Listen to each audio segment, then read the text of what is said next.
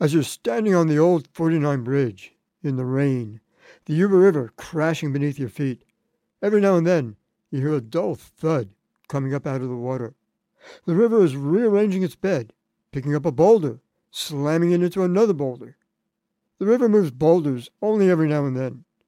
What the waters carry constantly is sediment, chunks of rock, sand, silt, the sandpaper that grinds down the boulders, smooths and shapes the rocks. Here in the foothills, the river is carving its valley, carrying sediment downstream. But when the river reaches lower, flatter terrain, it slows down and drops its load of sediment, drops some of that sediment in its bed, but when the river floods, it drops sediment on its banks. Thus the river builds a wall on its banks, a levee. To increase the odds of keeping the river within its banks, communities on either side of the river build the natural levees higher. They build artificial levees.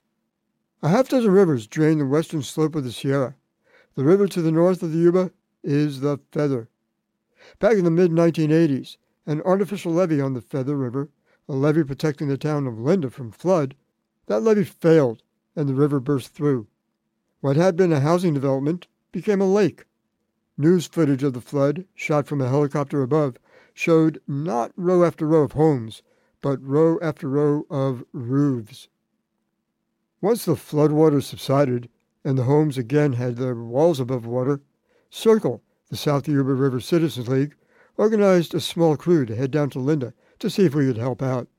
Again, this was in the mid 1980s. When you're building a house after you've poured the foundation, you build a skeleton, floor joists, stud walls, roof rafters. Only after the skeleton is complete do you cover the walls with siding, stuff the walls with insulation, cover the inside with sheetrock. If that house should flood, flood up to the roof, there's nothing to do but take the house apart, pretty much back down to the skeleton. Rip out the sheetrock, rip out the insulation, gut the house. But before you can take the house apart, you've got to empty it, which is what I and another SYRCL volunteer spent a day doing.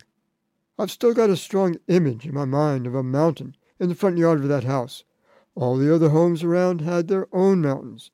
My partner and I were building this mountain, building it higher, piling on wet books, tables and chairs, rugs and carpets, mattresses and pillows and beds, a microwave, a toaster, a mixer, radios and TVs. A mountain of now worthless stuff. Just before we started to haul all that wet stuff out of the house, before we built our mountain, we went through the house with the owner to find whatever could be salvaged, whatever could be washed off and used again, which left me with another image. Anything in the house that could hold water was filled to the brim cups and saucers, bowls and glasses, all filled with flood water. Every teaspoon, every soup spoon held a tiny little lake. Some 10 plus years ago, I attended a conference where a study was unveiled. Scientists and engineers and meteorologists had put together a report called ARkStorm that spelled capital A, capital R, AR for atmospheric river, small k, which stands for 1000, as in thousand years, capital S storm. ARkStorm. The name, of course, recalling the ark that carried Noah through the biblical flood.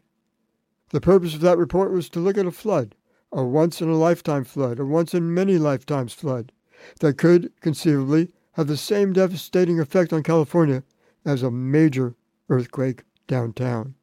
I'll be talking about ARkStorm in the near future. For KVMR, I'm Al Stahler.